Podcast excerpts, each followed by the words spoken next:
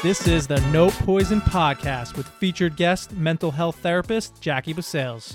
You know, we talk a lot on this podcast about eliminating poison, but poison isn't always about what's just ingested through your mouth. It's also what's ingested into your mind. We got the thoughtful therapist here to help us tame these crazy minds. The interview starts. Three, two, one.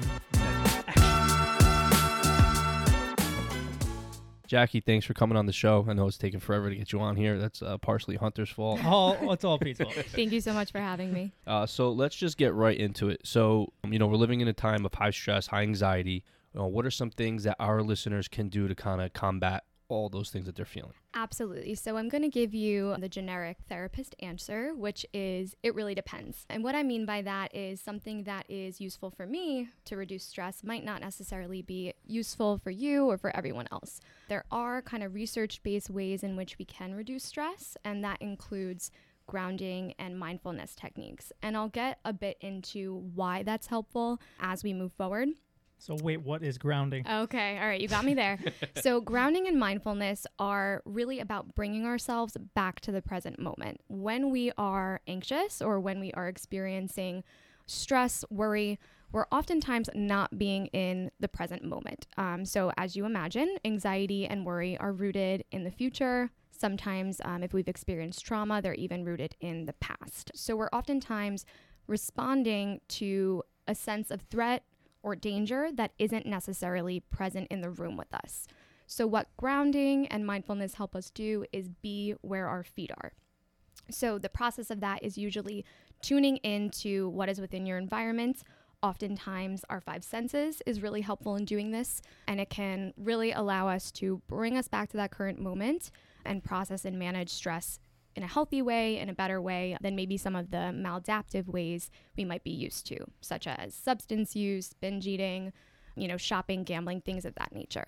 An unhealthy outlet is not a good idea. Exactly. yeah, might come as news to some of us, but yeah, no. so, so when I think of when I'm trying to just when I heard that answer, I was just trying to think of how does grounding relate to my life. For my career, I'm an actuary. I'd have to take a bunch of these exams. Mm-hmm. I have to prepare for them. Obviously, I, I, get very stressed. I get very anxious about them. Sometimes I start sweating. They're hard tests, and I want to pass them. Yeah. That brings a lot of pressure, and with pressure brings stress. Absolutely. And what I found is to relieve that stress and that pressure, you just have to prepare every time I after I finish a good study session or I realize that I, I know more of the material than I thought, mm-hmm. I feel less stressed thinking about that experience with positive thoughts yeah. rather than feeling like that overwhelming stress and anxiety of what if I don't right what if I don't pass? Yeah. Preparing usually like just absolutely kind of gets away the stress yeah it could cr- create that positive association versus like a negative association um, to whatever it is we're doing so that can be helpful so i was doing grounding without even knowing yeah absolutely anything that brings us back to that present moment um, and we can do anything mindfully. Um, we can do this podcast mindfully by activating our senses. We can wash our hands, take a shower by really just being present and non judgmental within that current moment. So I'll talk a little bit more about specific techniques as we get further into it as well, so just to give some concrete things. yeah. So you touched on you you said anxiety and you also said stress. Are those those terms aren't really interchangeable, right? They're they're different. So within the body physiologically the two are actually very similar so i'm going to give a bit of like a neuroscience background on this if you're not following, because I am a bit of a nerd, please pause me at any time. Good, love it. Good to hear. but when we are experiencing anxiety, stress, rage, or anger, or anything that's potentially overwhelming, our amygdala, which is our brain's smoke detector, sends a signal to our body that we're experiencing a threat, we're in danger. The flight or flight. Exactly. So our survival states are activated. There's cortisol, like rushing through our veins, adrenaline, and this is why we might experience some of those physiological symptoms. So, our heart's beating fast, our blood's boiling, we might have some muscle tension, shallow breathing, all of those different things are both present in stress and anxiety. So, although those two emotions are very similar physiologically, they may come about for different reasons. So, stress is usually in response to like an external trigger. Um, so, you know, maybe we have a project at work that we're stressed out about, or maybe we're going through a global pandemic. So, either of those two things, of course, would be um, external stimuli that increase our stress level. Whereas anxiety is more about persistent and consistent worry. Um, and this could be really in response to no stimuli. So, you don't necessarily need a trigger to feel anxious our body doesn't really know the difference, but our minds do, if that makes sense. So the stress, it kind of seems like it's learn the triggers and you can kind of associate with something. The Yeah. anxiety, fighting the anxiety, sounds like it's something like a lot harder to do because those sh- those triggers, like you were saying, they're like they're not really Right. present. Right, they're not as concrete. So with stress, we can use a variety of coping skills that are also really helpful for anxiety and some of these look like daily meditation or journaling or connecting with our support system.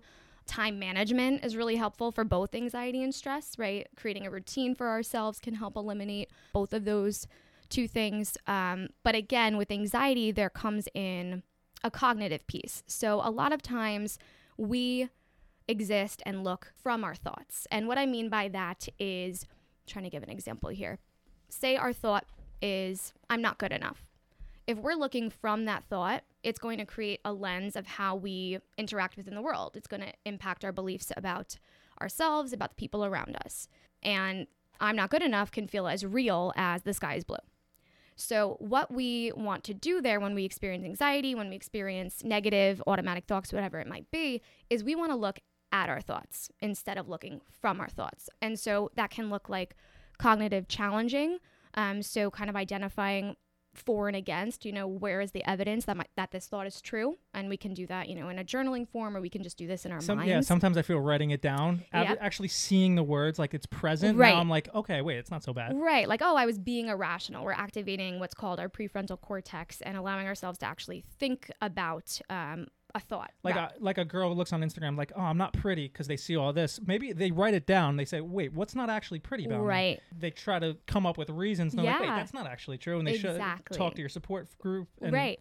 It's right. not actually as true as you thought or thought in the moment. Yeah. So I always say um, putting your thought on trial, right? Like kind of having a defense and, you know, whatever it might be, and, and looking at how accurate is this thought? Can I come to something that's a little bit more realistic? I like that, putting it on trial. yeah. Right. Yeah. It's something we use in cognitive behavioral therapy. So, So anxieties can be looked at. I mean, it's has a strong association with fear, mhm. right? Yeah. So a lot of, and I'm asking, could it be a lot of anxieties is these negative thoughts that kind of just pop into somebody's head, and then trying to avoid these thoughts and not Mm. tackling them head on, Yeah. kind of creates this this The chain- cycle. Yeah, the Yeah. cycle. Okay. Yeah, so you actually just led me into a really good thing that I often talk about with clients. The cycle of anxiety um, is really fueled by avoidance, just like you said. So we'll experience an anxiety provoking situation, whatever that is for us, and we will feel impelled to avoid it.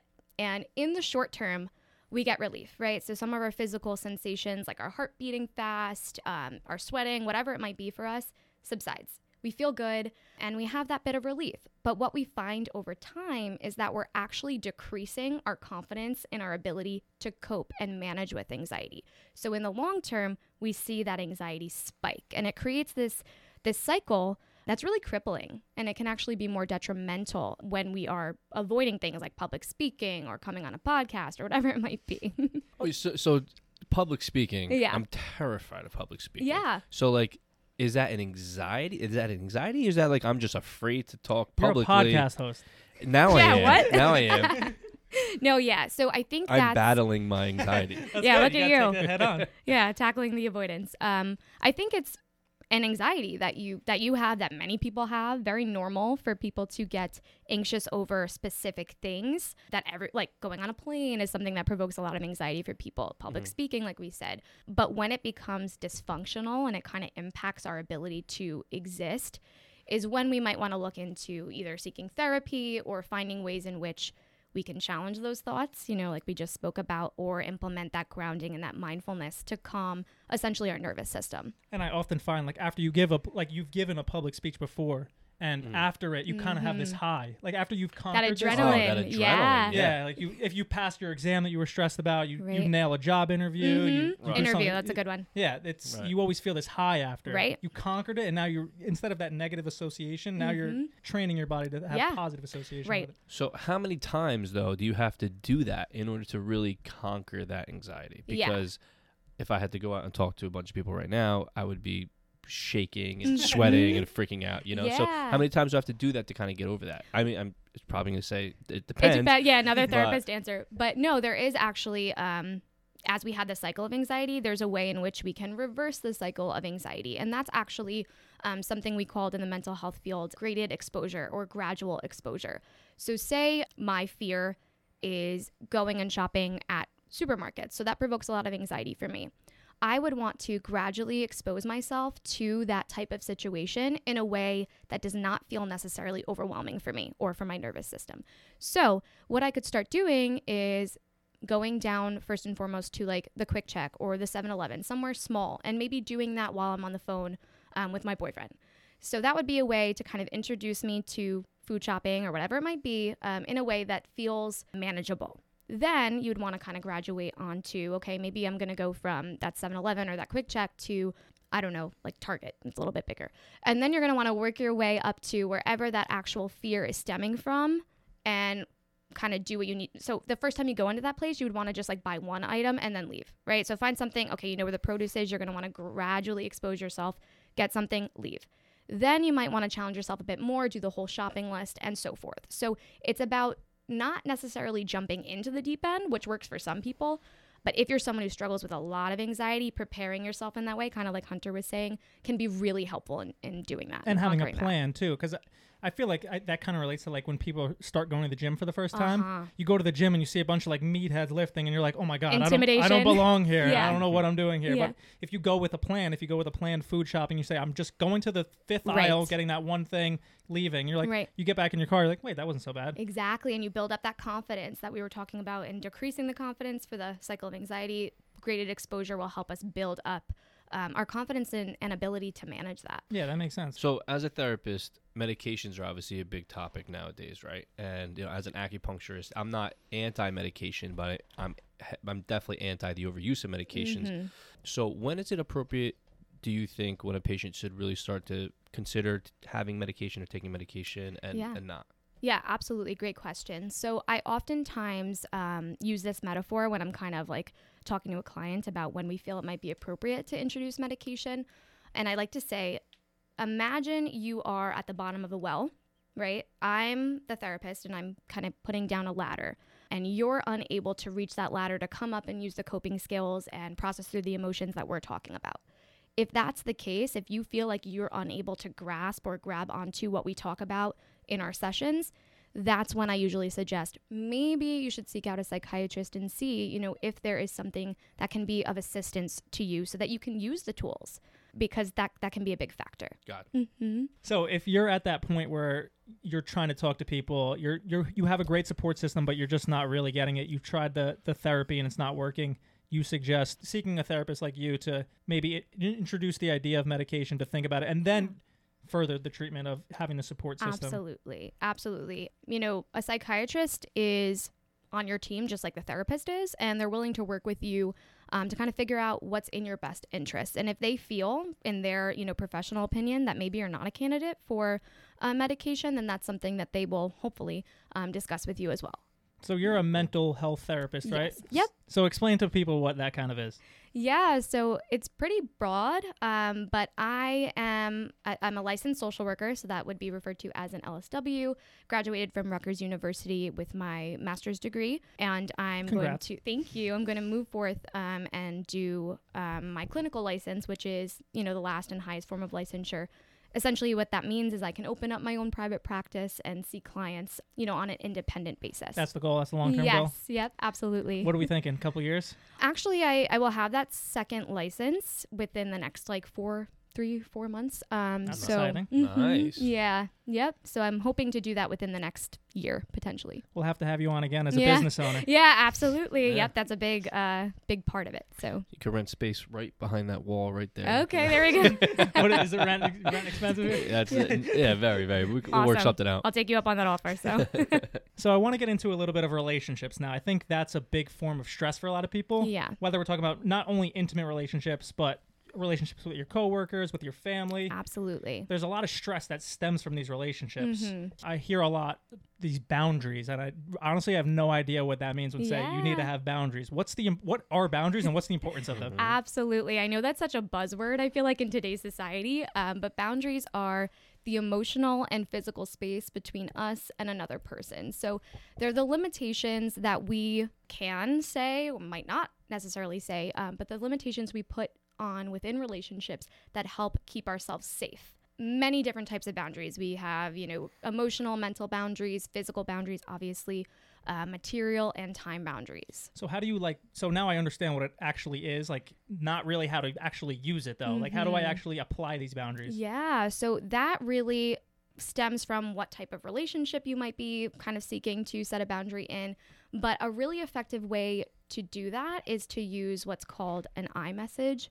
And that's kind of taking accountability for our own emotions, our own, you know, ways of interacting within that relationship and letting someone know what we need from them. So maybe that'll be space. Maybe that would be, you know, time away. Maybe that would be um, for them to stop borrowing our clothes or whatever it is, if it's a material boundary. Um, when we're talking like emotional and mental boundaries, and I, I want to kind of pinpoint this because I feel like it's something we don't talk about often, we can feel like we're on someone else's emotional roller coaster. So there's no mark between where I end and someone else begins. That's what it would feel like. And so creating space there and kind of saying, you know, this is essentially how I want to exist in this relationship. These are my limits. This is what is okay with me and is not okay with me.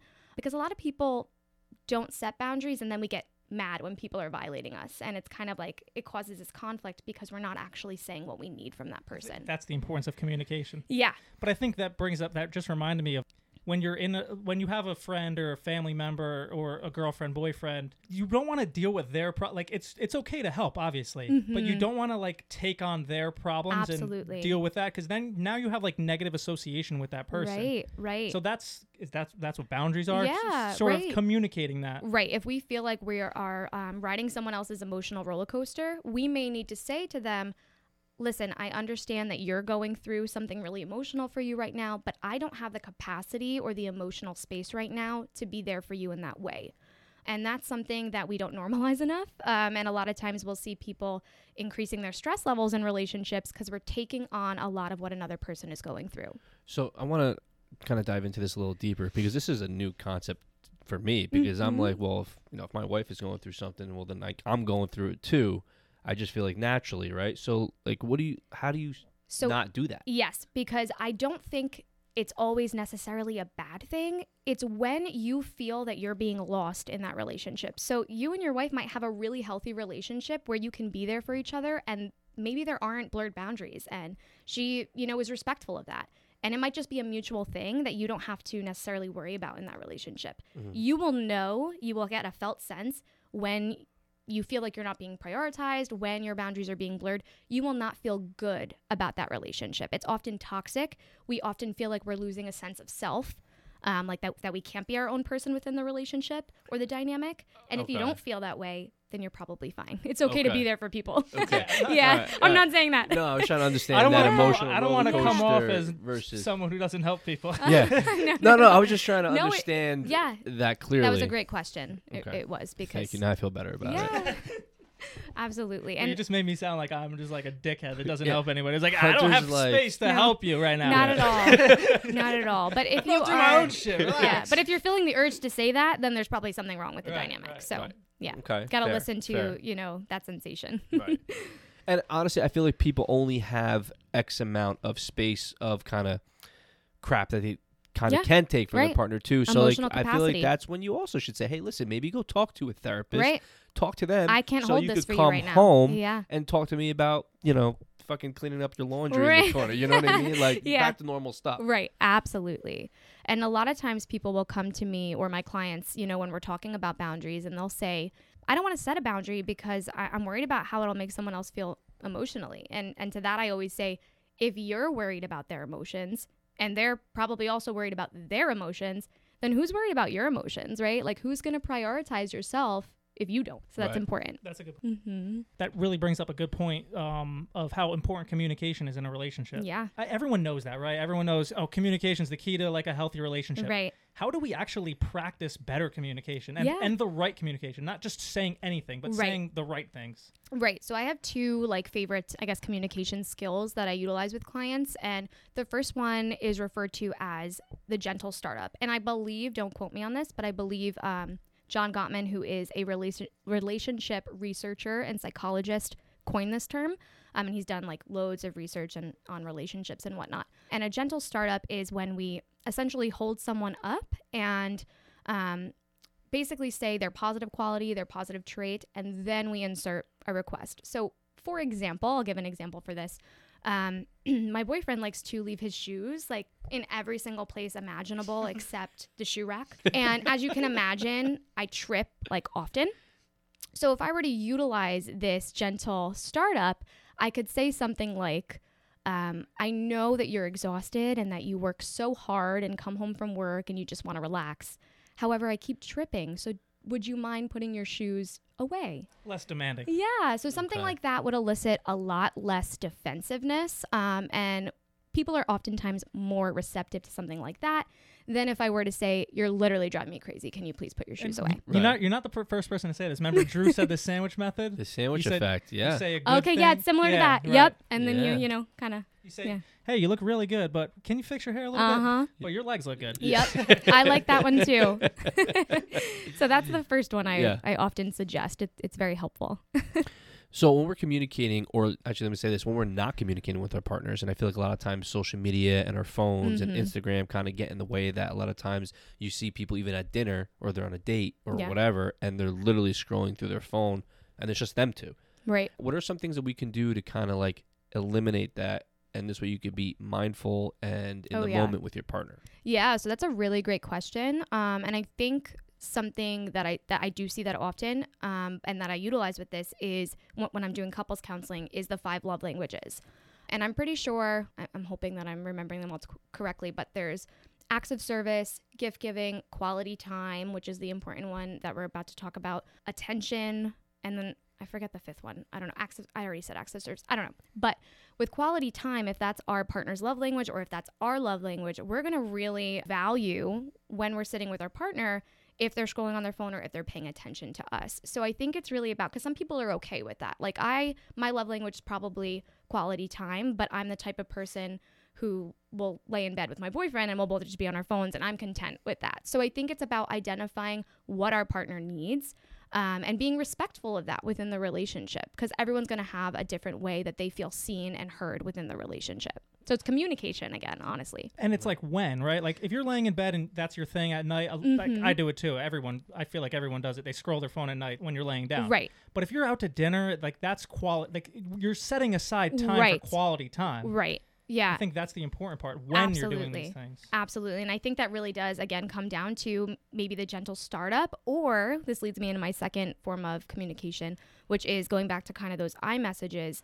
And it's, it's a formula. So you can say something like, I feel, insert emotion, um, when you insert behavior, because insert reasoning, you know, love this. I in the it. future, I would prefer insert request. So this would look like something along the lines of like say my boyfriend's coming home late and he doesn't call me and it's, it's causing a lot of stress and anxiety for me. I would say something like I feel abandoned and worried when you don't call when you're coming home late because it makes me feel unimportant. And in the future, I would appreciate if you called me before you came home. So, something along those lines can help us, again, effectively communicate our need within that relationship without eliciting defensiveness or making our partner feel like they're being attacked. So I feel like those words are very powerful, and yet you didn't even yell, because right? I feel like typically a girlfriend or wife's gonna be yelling Yeah. those words. Get your ass home. Yeah, right. Something like that. But I feel like just saying that the way you did, calmly, I feel like is like easier to accept as the other person kind of mm-hmm. hearing it, as opposed to being like you just said, "Get your ass home," right. you know. Which feel- is our instinct sometimes. And it and it sounds like from the receiving end, it sounds like you took time to think about what you were going to say, and Right. that's how important it is to you. Absolutely. It's way different than like you said. If you just call and say, "Get your ass home," it's Yeah. like you Right. didn't even think about it. You're just like demanding. Now I don't exactly. want to. Yeah. right. Now I'm mad. Right. Yeah. Now I'm going to rebel. But when you Yeah. use those big words and you say it nice and slow and calmly, I'm like, okay, I, I want to do it. Yeah. Yeah. Well, I have to think about. it. I was like, wait, what does that word mean? Okay. yeah. Oh, that's how you feel. Okay. Okay. Wow. Yeah. you're, Yeah. uh, wow, exactly. that Makes you think too, made me think. Yeah. There yeah. you I like that. Mm-hmm. Awesome. So oftentimes in relationships, in intimate relationships, we we talked about a lot, but even other relationships, friendships, family members, there's always conflict. I mean, Yeah. there's something, there's disagreements.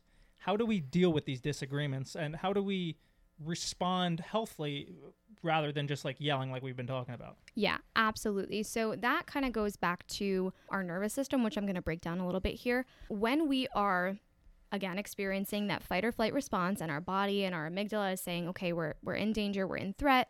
Cortisol's released, all of that stuff I talked about earlier. Our non-essential systems within the brain and the body are inhibited or go offline.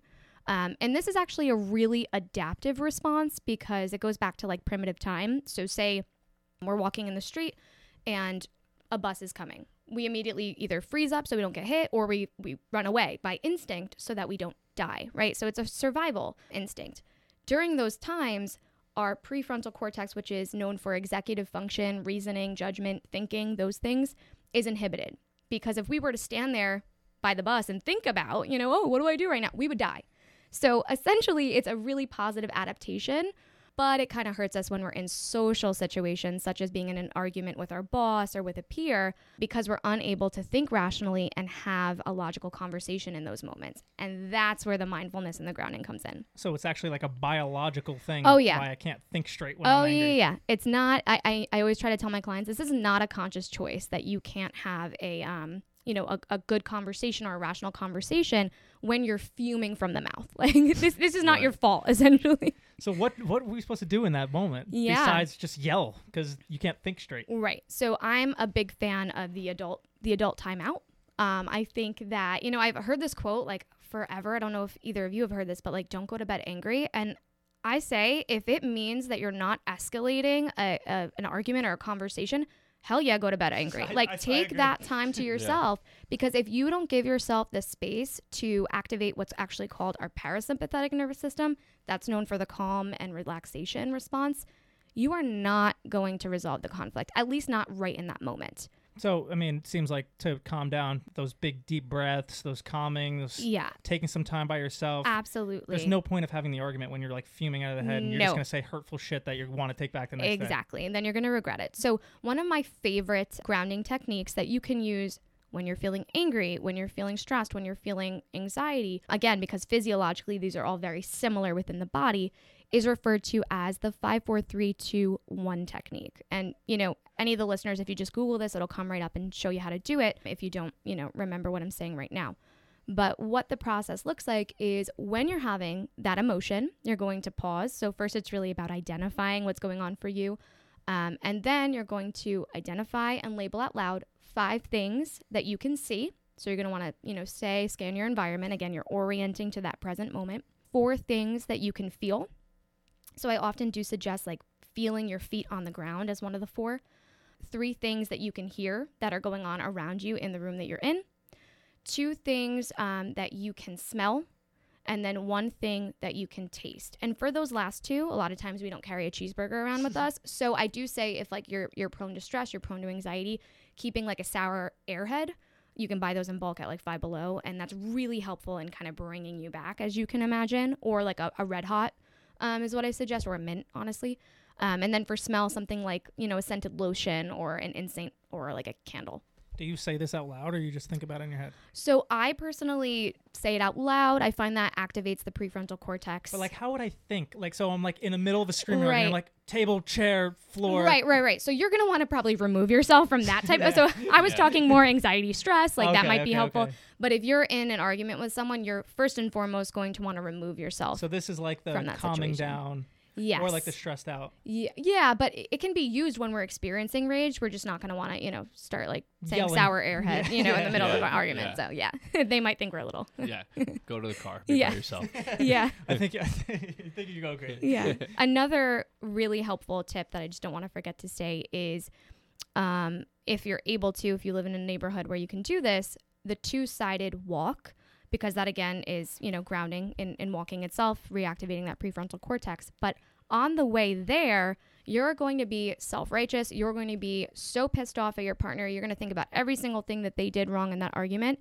And you're going to pick a point in which, when I get to that landmark, I don't know, whatever it is, I'm going to turn around. And when I turn around, I'm going to start thinking about what I could have done differently, what my partner might be feeling. Um, and what we find, and you can walk for 20 minutes straight the other way and be all pissed off and do what you need to do and get that out. But once you turn around, you're starting to think about, well, what's the other side of the argument? And we often find that we're much better able to kind of come back, have a calm conversation, see the other perspective, and reach some conflict resolution with that. I just went on a walk for three hours. yeah, right? In one direction. Jogging, Come back dripping sweat. Yeah. Like, you all right? Mhm, I actually went for a run. Yeah. That's helpful too, though, with stress, exercise. So we've been talking a lot about stress, personal stress, Mhm. stressors. We've been talking about stress, how relationships can cause stress. Yeah. What are some like? Do you have any like some good techniques or anything that can sort of decrease this? Yeah, absolutely. Um, so, one way that I often suggest we can avoid stress is being very mindful of our basic needs. Um, so, there's an acronym that I utilize on a daily basis, that my clients often utilize on a daily basis, and it's called the HALT acronym. So, that's H A L T, and that stands for hungry, angry, lonely, and tired. So, hunger is going to refer to not only physical hunger, um, which of course we get hangry. I get very angry. Yeah, Yeah. absolutely. But emotional hunger as well. So, you know, in those moments, we might want to ask ourselves, are we, you know, in search of, in need of an emotional connection with, with someone that we care about? Angry or anger refers to obviously feeling frustrated, feeling some level of being pissed off, essentially. But there are three underlying causes of anger, and that's fear, frustration, and pain. So we want to connect with that underlying emotion and try to see if we can get that addressed within our relationship, within ourselves. So frustration would be frustration about like a loss of control or powerlessness in given situations. Fear would be like social fears, so a fear of embarrassment, a fear fear of vulnerability, and then pain of course is, you know, feeling violated by another. Hungry and okay, lonely. So lonely is kind of like emotional hunger, so still like kind of checking in with ourselves. Do we need to reach out for connection? And then tired can be physical. So do we need a nap? Do we need to get in a better, you know, sleep schedule? Or um, are we emotionally exhausted? And do we kind of need to, again, set a boundary for ourselves in one of our relationships? So that was halt. So those are all things that can you can be in that state and that can cause stress. Yeah, absolutely. If we're not eating well, if we're not getting enough sleep, if we're not um, in healthy relationships that are, you know, boundary, you know, cohesive and, and whatnot. So definitely those can all impact our stress levels, our anxiety.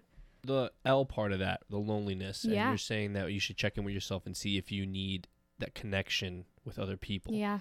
I feel like the other three are kind of a little easier to identify as Right. opposed to understanding that you need to connect with others. Okay, yeah. If you're not in tune with that, well, like how can somebody identify that if they're if they don't know it? Right. Yeah. So I think something that's really important there is exploring whether or not you've been isolating more than usual. So there's a difference between like isolation and solitude.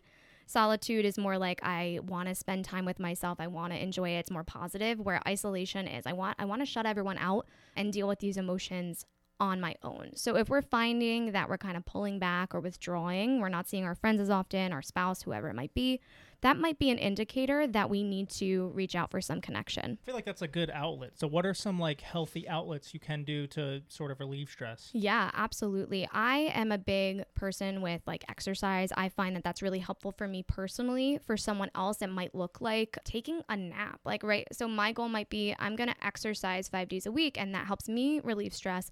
Whereas someone else is, no, I'm, you know, with the, with the tired, I'm feeling exhausted and I need to take a nap, you know, a 20 minute nap each day to kind of manage my stress. We again kind of, I know I mentioned this a bit earlier, but like daily meditation, Another good skill that I won't get too deep into, but again, you can Google this, is progressive muscle relaxation. And it's the tensing and releasing of our muscle groups, like from our feet all the way to our head, uh, neck. And it's really helpful in, again, kind of like decreasing our stress levels. That sort of goes with acupuncture, just Yeah. like releasing your muscles, Yeah. Yeah. getting your endorphins going, Mhm. releasing some endorphins. Yeah. Yeah, That so- cortisol. Yeah. Mhm. One thing that I think I don't know if this is like a thing that other people do, but when I'm stressed, sometimes like I I love being like productive. Okay. Like yeah. I'll just start like cleaning my house because I want to feel like at least I'm not like wasting this time. yeah. Is that a thing? Being productive when Oh, you're stressed? definitely. Yeah, because we have, if we think about it, we're, we're kind of surged with cortisol and adrenaline. So that's kind of like a stimulant effect, right? I mean, that's what we are essentially experiencing within the nervous system. So it makes sense to me that in order for you to release that energy, you're doing a bunch of tasks, you're being productive. Like clean my whole apartment. yeah, yeah, that's awesome. See, some people do the opposite and isolate and kind of, you know, um, you know, do whatever it is, maybe maladaptive, where you're being more productive. I try to find like a healthy outlet. yeah, that's awesome. One of the things with being productive, I, I saw on one of your videos, is the habit stacking. Okay, Can you can you explain what habit Yeah, stacking is? I love this one. So habit stacking is the process of pairing um, a mundane or you know everyday activity that we don't necessarily want to do, such as like taking out the trash, or if we're really depressed or unmotivated, like brushing our teeth or taking a shower. Um, with something that we actually enjoy indulging in, such as like scrolling through TikTok or um, watching our favorite Netflix show. And the, the key here is to not allow ourselves to engage in that indulgent behavior until and unless we do that everyday or mundane activity. So we're creating kind of again that positive association with, oh, when I do, when I brush my teeth, I also watch Netflix. And so it creates like a dopamine rush, which is associated with pleasure. Um, and it can create essentially a new habit. and it like incentivizes me to do it. Yeah. Like I can get like it's like a, reward, like we're five. yeah, like I'm literally like I'm gonna eat a cookie after I study for an hour. Exactly. That's really the um the theory behind it.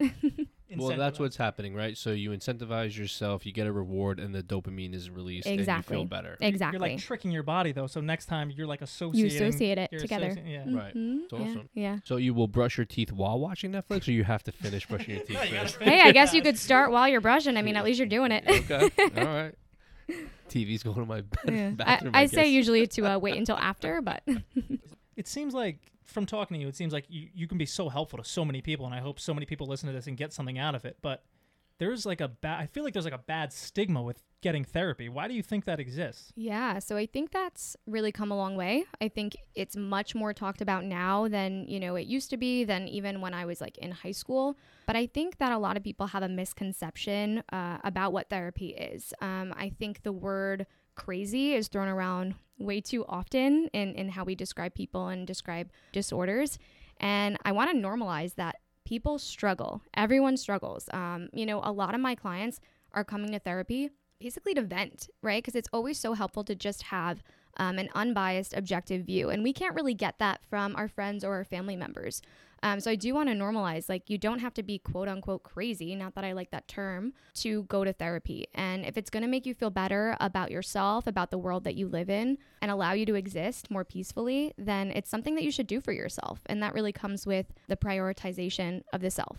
And I think that obviously with social media and all that, it brings more mental health awareness. And I think there's two things. I think there definitely is more mental health awareness. It's definitely mm-hmm. talked about a lot more. And I also think that there definitely is a lot more stimulus is- and and social media is one of those that can bring apart bring people's like negative energy and their, Oh, their self-worth down. And for you, like mm. becoming a therapist now, it's like joining the army in the middle of a war with Yeah. the mental health being like a, it's such a top priority, such a top talked about thing. Why did you even want to become a therapist? Yeah, absolutely. So that's a really great question and a great analogy there. Um, um, I will say that I wish I had some like long-winded response about that, but I'm just gonna leave it at this. Um, growing up, my friends were watching the Kardashians and the Housewives on TV, and I was watching Intervention and Dr. Phil. So if that tells you anything about my interests and who I am as a person, then yeah. Um, but also, you know, on another note, I was always the friend that people came to, you know, for advice. I was always the matchmaker that my guy friends came to when I was growing up. Um, I think it was just essentially my calling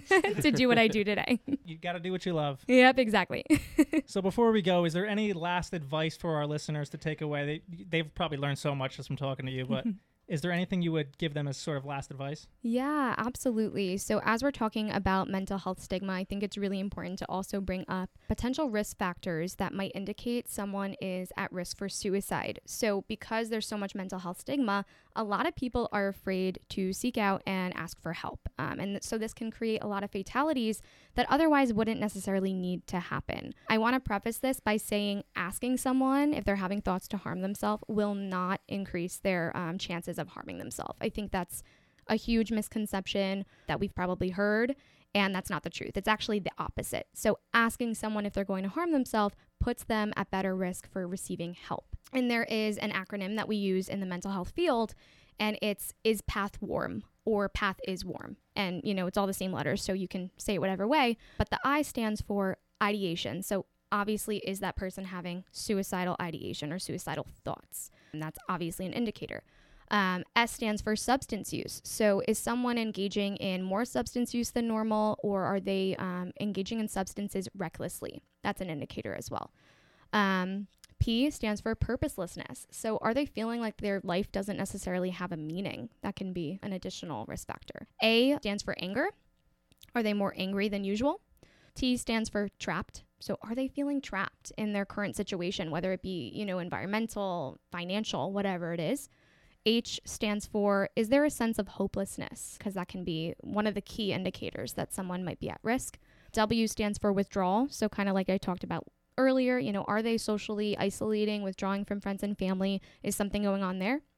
A, the other A is anxiety. So, again, increased anxiety. Recklessness is the R. So, are we engaging in high risk or reckless behaviors that are putting us at risk? Potentially could be an indicator. And then M, mood fluctuation. And this can be not only depressive states, but it can also be if someone was depressed and then they come to us and all of a sudden they're fine and they're normal. And a lot of times this can present itself when someone has decided that they're going to end their misery and end up, you know, um, harming themselves. So if someone was depressed and now they're fine, we might want to check in on that as well. So is that something a mental therapist can do? But some of those are kind of hard to tell from just like a friend who's going through this. Yeah, absolutely. So that's essentially what we use as mental health therapists, or what I use, um, what I learned, you know, in my training. But some of those things we can pick up as friends or family. So if we notice some changes in any of those realms, it might be worth just asking, hey, are you having thoughts to harm yourself or are you depressed? If we don't feel comfortable necessarily asking that, at least we can open up a, a conversation about it. Yeah, I feel like oftentimes people are just want to talk about it. Right, right. And they don't feel that they have that outlet. So if they are invited to have that conversation, they might be more impelled, you know, to get help and we might be able to save a life, essentially. That's awesome. That's awesome what you do. Yeah. Yeah. Thank you, Jackie, for coming on. Yeah. Thank you so much for having me and allowing me to talk about something that is so important. Yeah, you did a great job. Thanks everyone for listening. Hope everyone can take a step back and de-stress and evaluate any toxic relationships and transform or eliminate them. Make sure to rate us five star and follow us on Instagram at No Poison Podcast. And make sure you guys follow Jackie. Jackie, what's your Instagram handle? Therapy Thoughts with JB. Check her out on TikTok too. Great videos. Thank Thanks, everybody. Thanks everybody.